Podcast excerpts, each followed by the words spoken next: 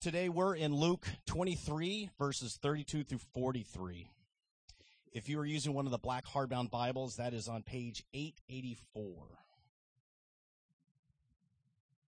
Again, we're reading from Luke 23, verses 32 through 43. Remember, we're reading God's Word.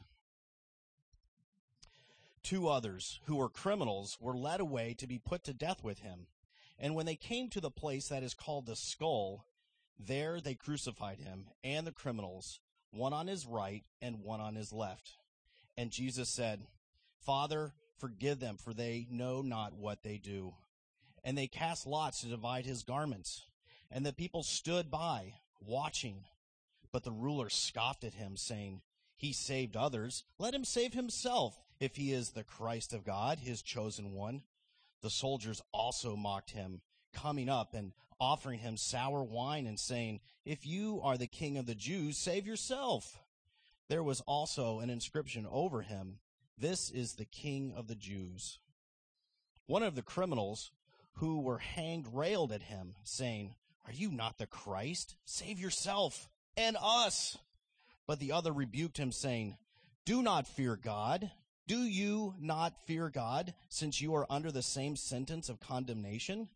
And we indeed justly, for we are receiving the due reward of our deeds. But this man has done nothing wrong. And he said, Jesus, remember me when you come into your kingdom.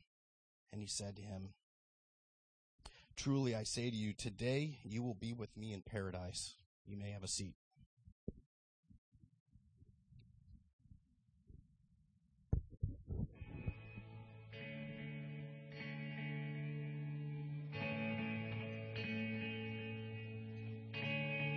That I would be good, even if I did nothing.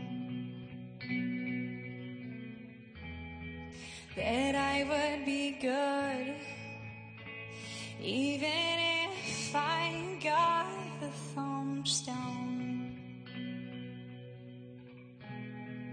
That I would be good if I got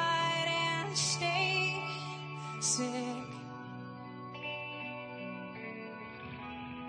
that I would be good, even if I gained 10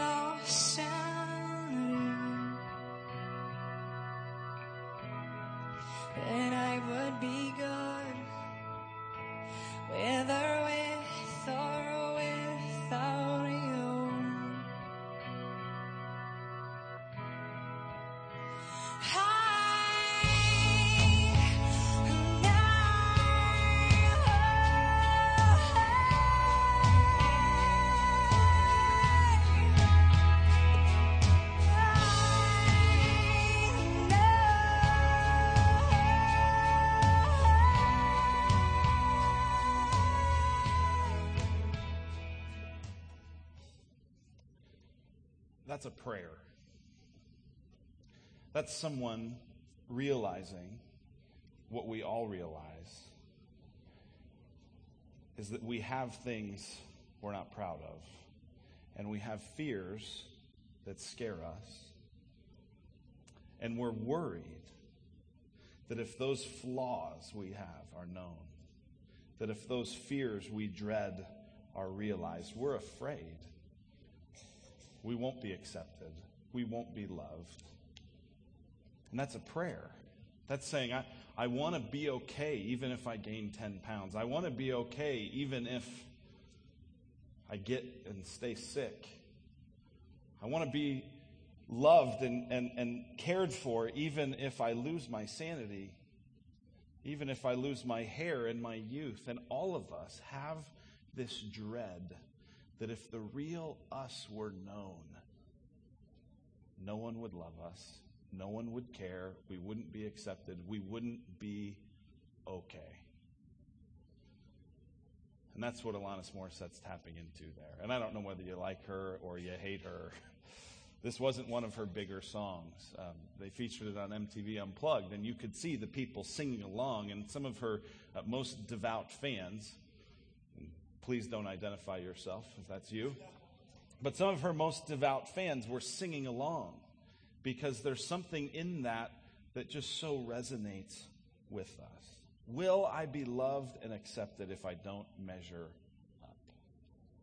That's the question that deep down we ask if we are honest enough to think about it. And so as a result, we seek to prove ourselves. We try to prove ourselves to uh, people. So some of us are working very, very hard to try to prove ourselves to our parents.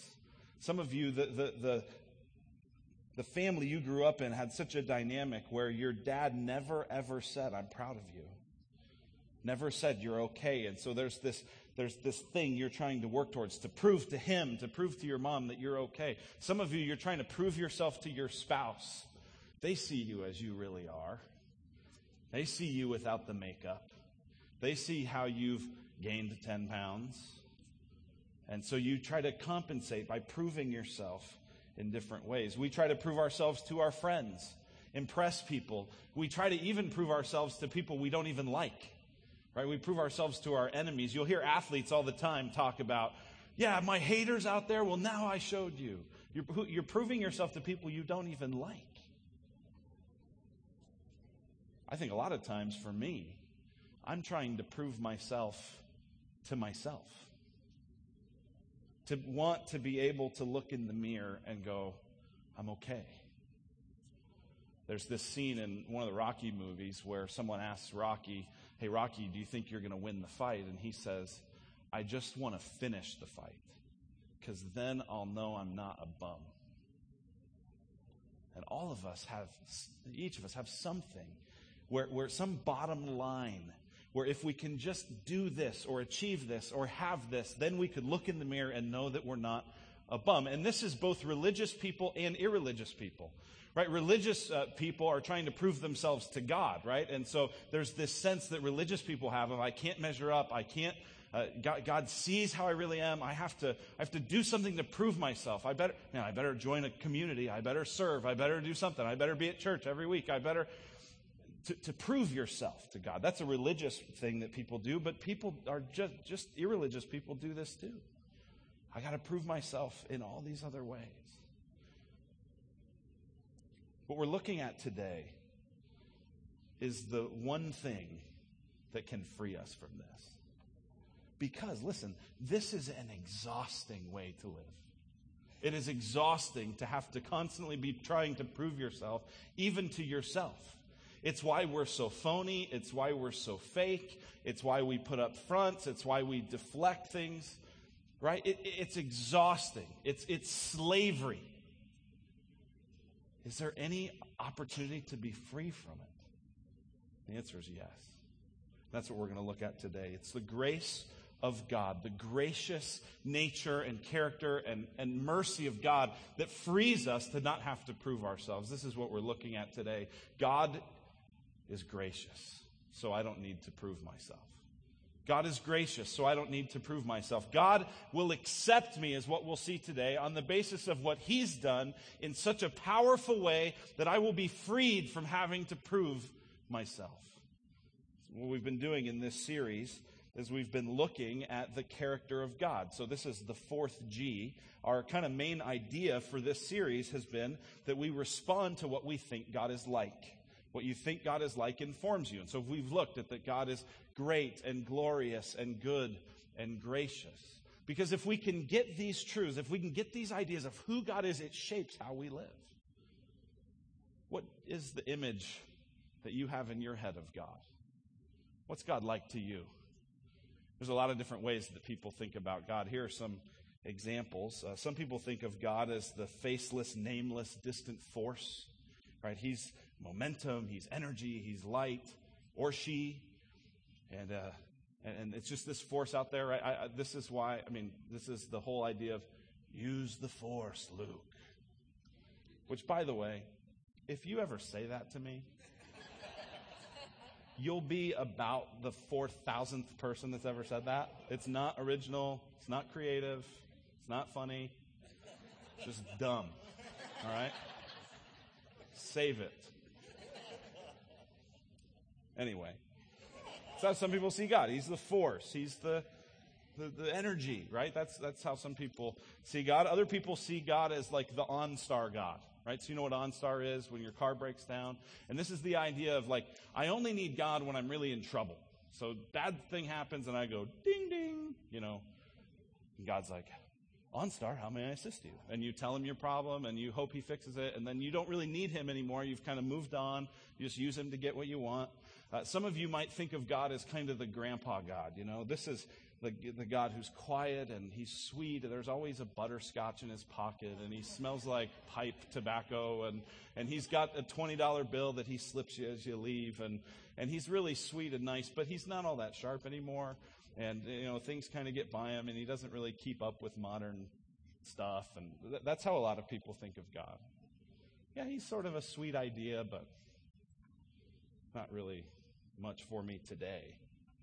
Some of us think of the stained glass God. This is the God who only lives at church, right? And, and so you come to the house of the Lord and you encounter God here, but then as soon as you leave, he's you know, not really anywhere to be found. He's stuck inside these walls. Other people think about God as the patriot God. He just cares mostly about the red, white, and blue and American values. And, you know, he hates Muslims for sure. He's, he thinks Obama might be one, but he's not sure about that and and he just this is all about America and red, white, and blue and constant right and the Bill of Rights and the Bible are pretty much the same thing. Um, that's some people's perspectives of God. Other people have a view of like the politically correct God. This is the God that never tells you you're wrong, never offends. Just take take what you want, leave what you want. He's like a big buffet. Take a little bit of this, leave a little bit of that. Some of you, you, you think of God as the MacGruber God. You guys know who MacGruber is? Any Saturday Night Live fans out there? MacGruber is kind of a take on MacGyver, where there's always this big crisis. Something's about to blow up, and MacGruber is there to try to save the day.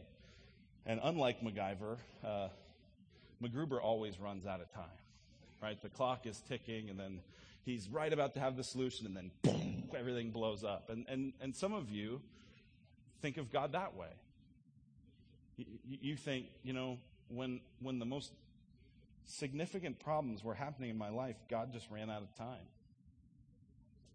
He must not be that powerful.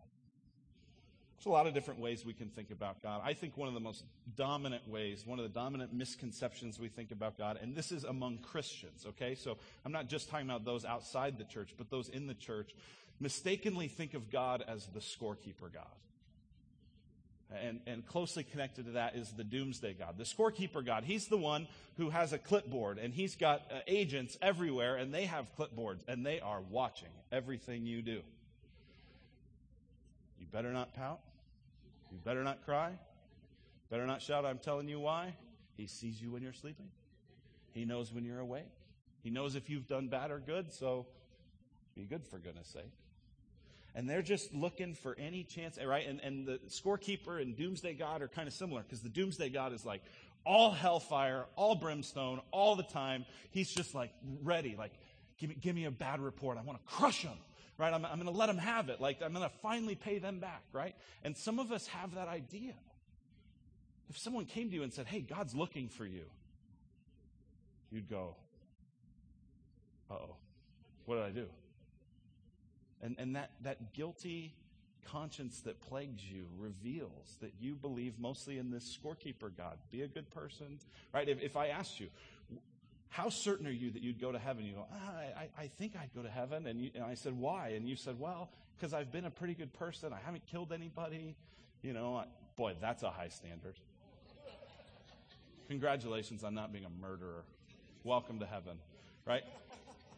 But, but you go, I'm pretty good. What, what your view is, there's a scorekeeper God. He's keeping track of the good and the bad and the. But listen, that's not who God is. God is a God who's gracious, who accepts us not on the basis of anything good we would do, but in spite of all the bad we do do. That's how he loves us. And so, what I hope is that today you can get a fresh picture of God. I hope that this picture of God that we study today in the scripture in Luke 23 will be a, an image that is burned into your memory, that is burned into how you think about going through your week. And so turn with me to Luke 23 as we get a picture of this God. Uh, the book of Luke is, interestingly enough, written by a guy named Luke. And uh, he also wrote the book of Acts. And uh, Luke was not one of the disciples, not one of the apostles, but he was closely associated with them. And he tells us that he did a lot of research to write this book. And so uh, some of you may have a perspective of the Bible that says, you know, I'm not sure I can trust it. It just seems like the kind of thing that it's like a big game of telephone. It just changes over time. And, you know, this person said this and this person said that. And that was Luke's concern also. And so he'd heard all these different stories and he wanted to make sure that the things he'd heard were right. And so he went and he interviewed eyewitnesses and he took detailed accounts of all this. And, and this is uh, part of the story that he records. Interestingly, this story uh, only occurs in, in the book uh, of Luke. It doesn't occur in the other accounts of, of Jesus' life. And so that tells us that there was probably an eyewitness that specifically remembered this that Luke talked to. And here he's telling us about the most significant event that's ever happened in the history of the world the crucifixion of Jesus Christ. If you don't know anything about Christianity or, or Jesus, you at least know Jesus was crucified. And this is the account of it. And in this account, we will see a picture of stunning grace. Now, before I go on, let me, I don't, grace is kind of a church word, so let me just make sure we understand what that means. Grace is the idea of unmerited favor. it's, it's the idea of you get good when all you deserve is bad. You don't deserve it. You didn't earn it. It's just a free gift, right? So we might talk about, like in school, uh, in school times, if you would write a paper and it would be late or uh, something happened, you might go to your teacher and the teacher might say, Well, I understand. I'll give you a grace period. You don't deserve it, right? The paper's due now, but I'll give you grace. What we're going to see here is that Jesus is the God of grace. Let's read it. Verse 32. Two others who were criminals were led away to be put to death with him. And when they came to the place that is called the skull, there they crucified him and the criminals, one on his right and one on his left. So Jesus is not crucified just by himself. He's crucified between uh, two criminals, it says here. In Matthew and Mark's account, it specifically says that they were robbers. Uh, that's the idea of bandits, um, probably more like armed robbers. Um, they had committed significant crimes. At this point, Israel is uh, governed by occupying Roman forces. They want to make an example of people that do that. And so these are hardened, uh, probably career type criminals, and they're crucified next to Jesus. They're going to die in the exact same way that Jesus is going to die. Do you know what it is that kills someone when they are crucified? What is it that actually kills you? You know, it's not the, the nails that they drive through your wrists and through your feet, your ankles. It's not that. It's not the way that they flog you beforehand with bits of bone and glass attached to the string so that when it lands into your skin, it rips out a chunk. That's not what kills you. it's suffocation.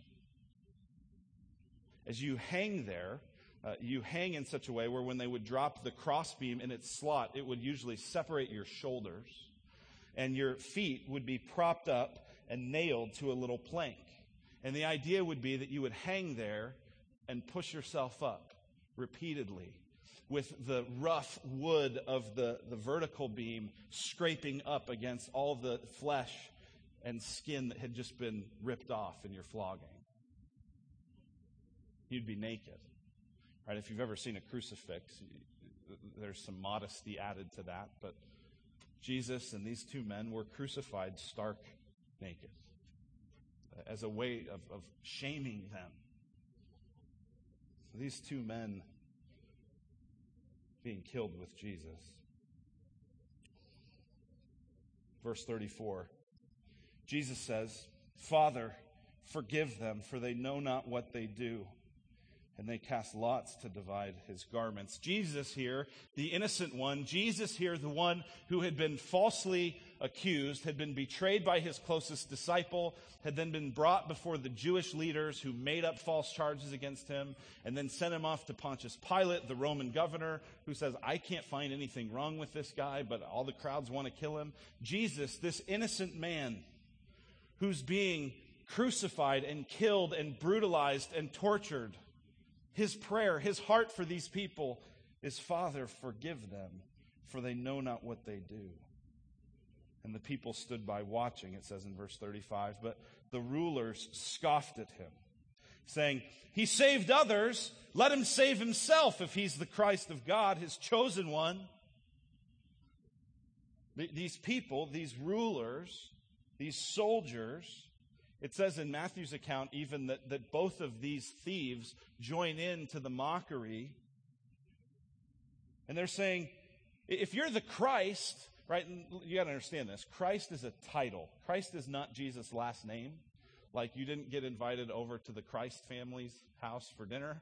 Uh, Christ means Messiah. It means anointed one. It speaks of the figure that the Old Testament Jews would, would look forward to, the Messiah, the one who would come. And so Jesus Christ is, is Jesus the Christ. And, and they had this expectation of what the Christ would be. They expected him to be a, a political ruler who would overthrow the government. And, and so they're saying, if, if, you're, if you're the Messiah, come down from there. This isn't how it's supposed to work. What they're saying is, Jesus, prove yourself. We have these expectations of you. Prove yourself. Live up to it. The soldiers also mocked him, verse 36, coming up and offering him sour wine. The sour wine was probably like a painkiller of sorts to try to numb the process because this would go on for sometimes even days because you would just keep pushing up and keep pushing up to try to get air in your lungs until eventually you would suffocate.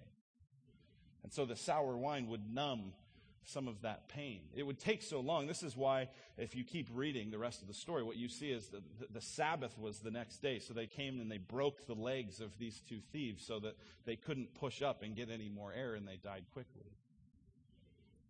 So the soldiers offer painkiller and say, If you are king of the Jews, save yourself. There's also an inscription over him This is the king of the Jews.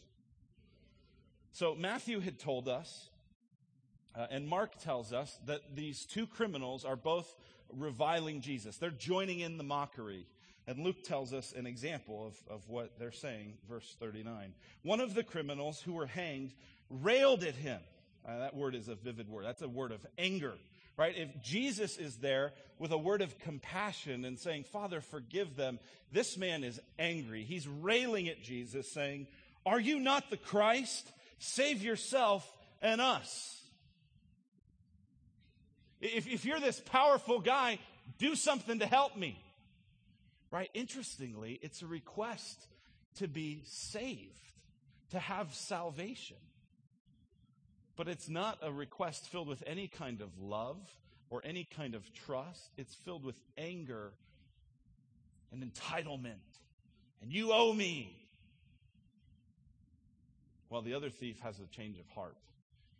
And we don't know exactly what brought it about. The uh, scripture doesn't tell us. I, I, I can't wait to get to heaven and meet this thief and interview him and go, What did you see? Right? Because these other accounts tell us they were both joining in. And I don't know if perhaps they, that, that he heard or saw the contrast between his mockery of Jesus and Jesus' response saying, Forgive them. I don't know what he saw. And I don't know what this thief knew about Jesus. We don't know if he had encountered him in his ministry or in his teaching, if he had seen any of his miracles. We don't know. The Bible doesn't tell us. Wouldn't you love to know? But he has some kind of miraculous change of heart. And this other thief, hearing what the other criminal said, rebukes him. Verse 40.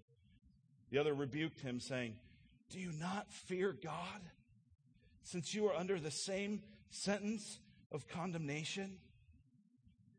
And we indeed justly, for we are receiving the due reward of our deeds. But this man has done nothing wrong. This other thief is saying, We're about to die and face God. Do you really want your last moment, instead of reflecting on what a mess you've made of your life, do you really want it to be mocking this man? Do you not fear God? And notice there's this admission of guilt. He's saying, We are receiving the due reward. I'm guilty. I deserve to die. My, my breaking the law uh, of, of men has sentenced me to this death, and my breaking the law of God says that I deserve it. He says that, that that's, we deserve this. And then he turns with undeveloped, imperfect faith. And he says in verse 42 Jesus, remember me when you come into your kingdom. We don't know what he saw, we don't know what he knew.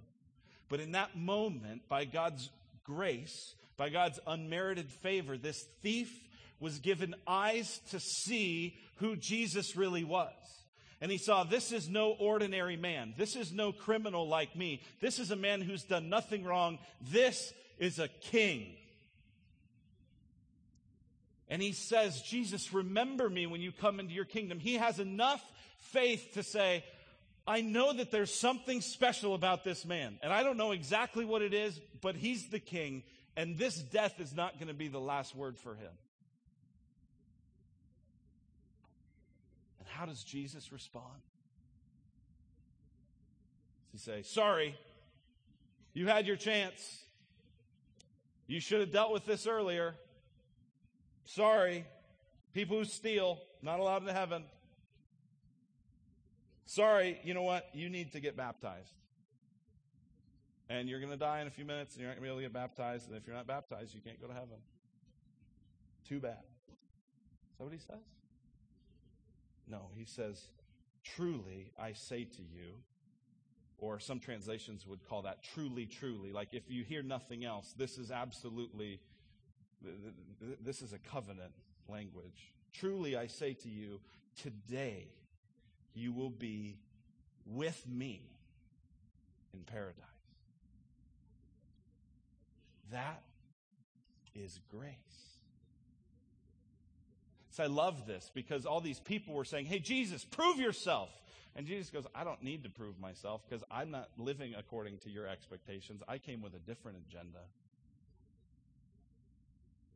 And the thief can't prove himself.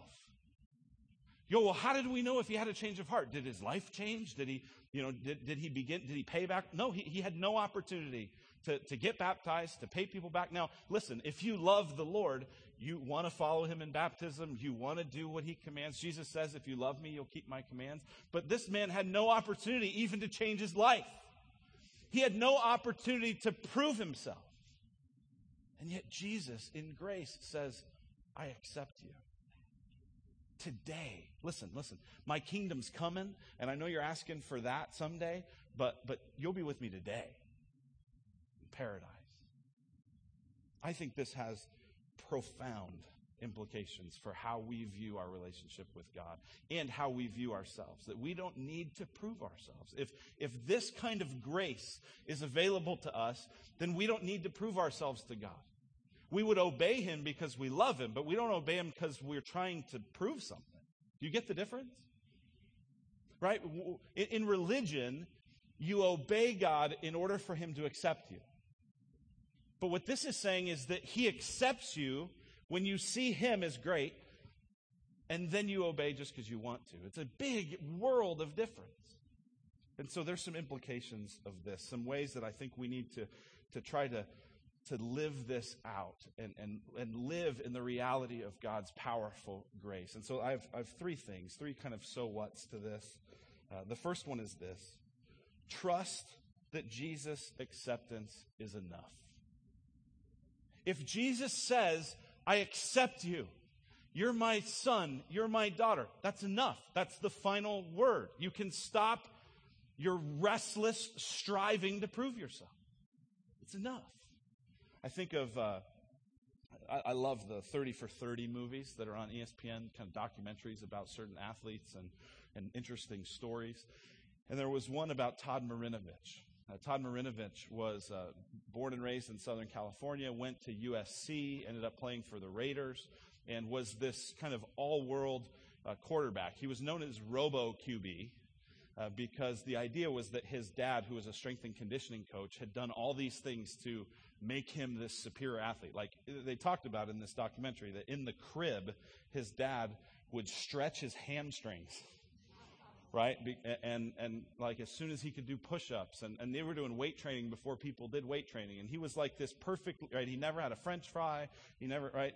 And he, he was like this perfectly engineered kid and, and he lived with the weight of his father's expectations. Always wanting to prove himself to his dad. And it says in there that anytime things got hard, uh, his dad would say to him, well, at least you're not playing the New York Giants. Because back then the Giants were good.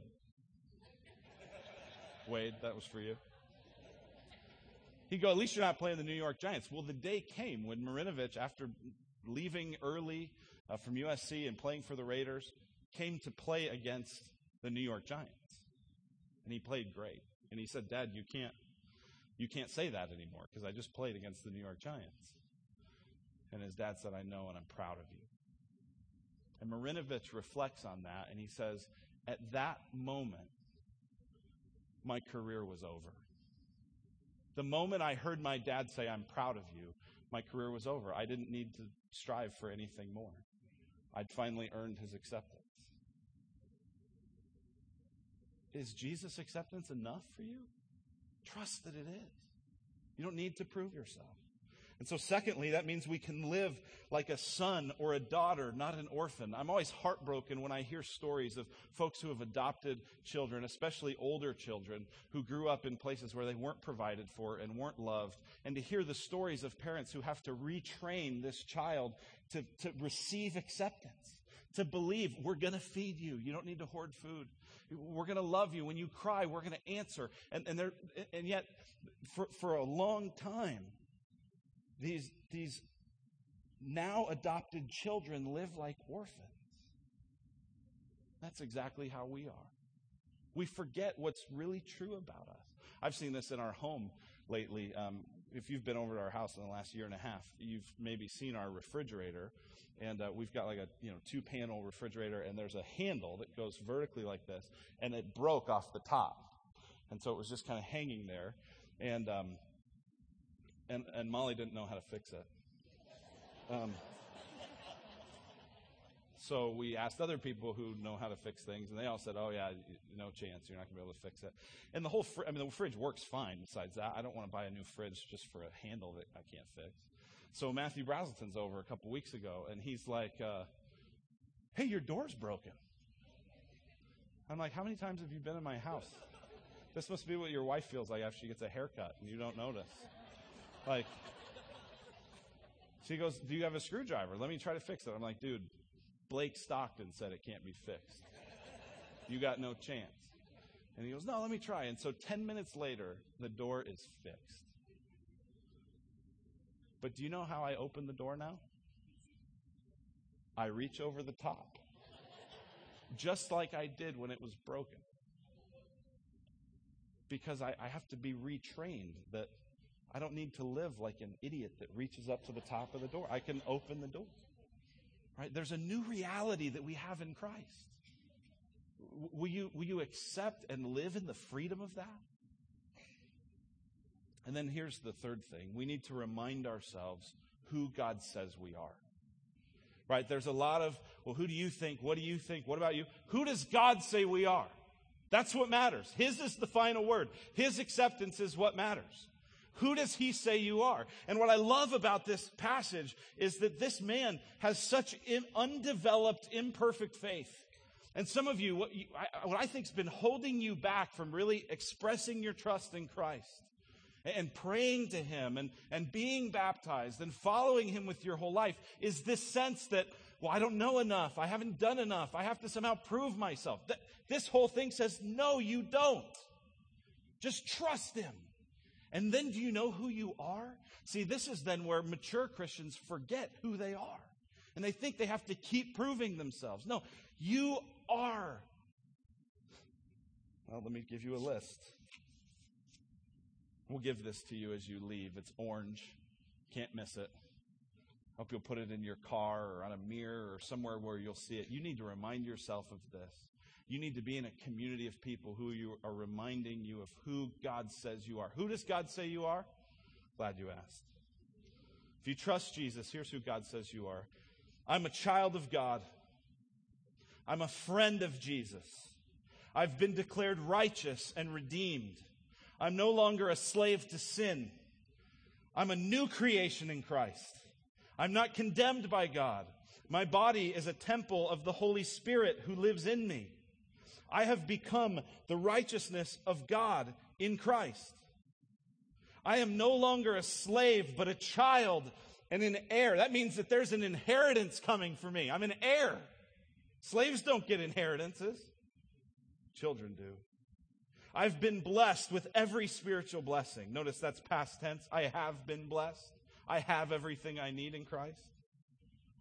I am chosen, holy, and blameless before God.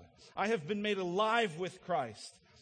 I am God's workmanship, His, His poetry is what that word means. It's the idea of you're, you're a finely crafted poem of God. You're His workmanship created to do good works.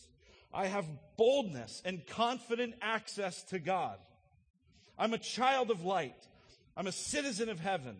God supplies all my needs. I have been made complete in Christ. Jesus Christ is my life, and I will be with him in glory. And God loves me. Is that good news? But we forget it. And we think, oh, but I, I haven't read enough lately. And I got angry with my sister. I haven't had a date night in years. I got to prove myself. I got to get back. But listen, believe who you, who God says you are. God is gracious. We don't need to prove ourselves. Let's pray. Lord, thank you for who you say we are. Thank you for this story of the thief on the cross. Thank you that even when we have undeveloped and imperfect faith, when we don't know everything there is to know and, and uh, we don't respond to you always the way we should, thank you that, that there's grace. God, thank you that Jesus offers that to us. I pray we could live in the power and strength of that new reality. And I pray it in Jesus' great name. Amen. Well, we're going to respond now. And I want to invite you to respond a couple of ways. Uh,